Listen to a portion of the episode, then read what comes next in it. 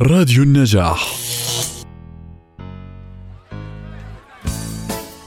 كل يوم الصبح بوصل لمحطة القطار بشتري الكابتشينو تبعي وبركب بالقطار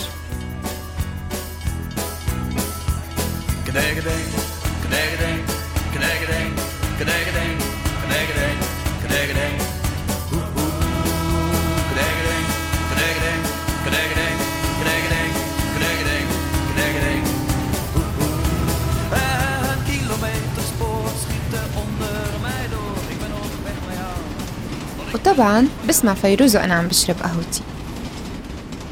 وكتير بحب أطلع على المناظر الجميلة من خلال شباك القطار. بقول لحالي يا الله شو حلو السفر بالقطار.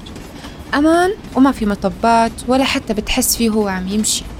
بس بالمقابل القطارات بهولندا بيمشوا على الدقيقة يعني ياما وياما راكدة ورا قطارات ومو ملحقتها وياما ركضت كتير ووصلت لعند القطار ومشي قدام عيوني. Dames en heren, goedemiddag. Het volgende station is Dordrecht. Station Dordrecht. فشبكة القطار هنيك كتير منظمة وكل شي بيمشي بدقة وعلى الثانية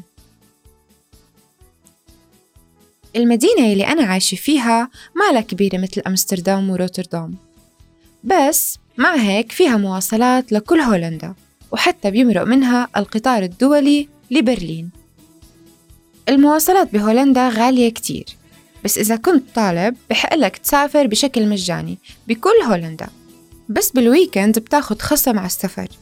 فأنا طبعا مستفيدة من الموضوع وبروح بزور أصدقائي وبطلع مشاويري كلهم بقلب الأسبوع. الترام والمترو موجودين بس بالمدن الكبيرة مثل أوتريخت، أمستردام، روتردام ولاهاي. وبما إنه بتلاقي المواصلات العامة متوفرة بكثرة فالناس ما بتستخدم السيارات بشكل يومي أو عند كل مشوار رح يطلعوه وأزمات السير بتصير بفترات معينة من الصباح أو المساء وما بتتجاوز ربع إلى النص ساعة. بسنة 2022 شالوا كل الباصات بمدينتي وجابوا باصات جديدة. صار عندي فضول أعرف ليش. رحت وسألت شوفير الباص. الباصات كانوا نضاف ومريحين. ليش شلتوهم؟ قال لي هاد مشروع من البلدية للمحافظة على البيئة. ببساطة كان عنا باصات على البنزين وهلأ صار عنا باصات كهرباء. وباقي بس إنه موظفين شركة الباصات يتعودوا على السيستم الجديد. حلو إنه نفكر بكوكبنا. كلنا بحاجة إنه نسافر ونستخدم المواصلات العامة. بس كمان بطريقة ما تأذي كوكبنا أكتر. فالمواصلات العامة هي سبب أساسي بأزمة التلوث المناخي. عندك مشوار قريب أو حابب تحرك جسمك وما تركب السيارة؟ استعمل البسكليت. هولندا أرض منخفضة كتير وما فيها جبال وهالشي بيسهل استعمال البسكليتات فيها. يعني مثلا أنا كنت أروح على شغلي بالبسكليت لأنه شغلي بوسط البلد. وإذا بدي أجي بالسيارة وأدفع parking فبدي أحط راتب شغلي حق parking فليش لحتى ما أروح وأجي بالبسكليت وأوفر على حالي مصاريف وبنفس الوقت ألعب شوية رياضة؟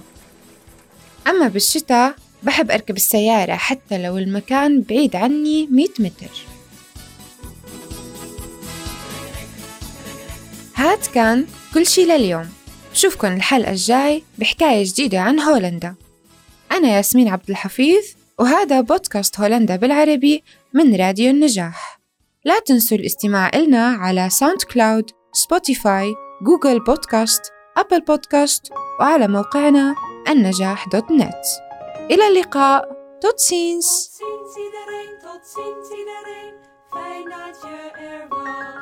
Tot ziens iedereen, tot ziens iedereen. Fijn dat je er was.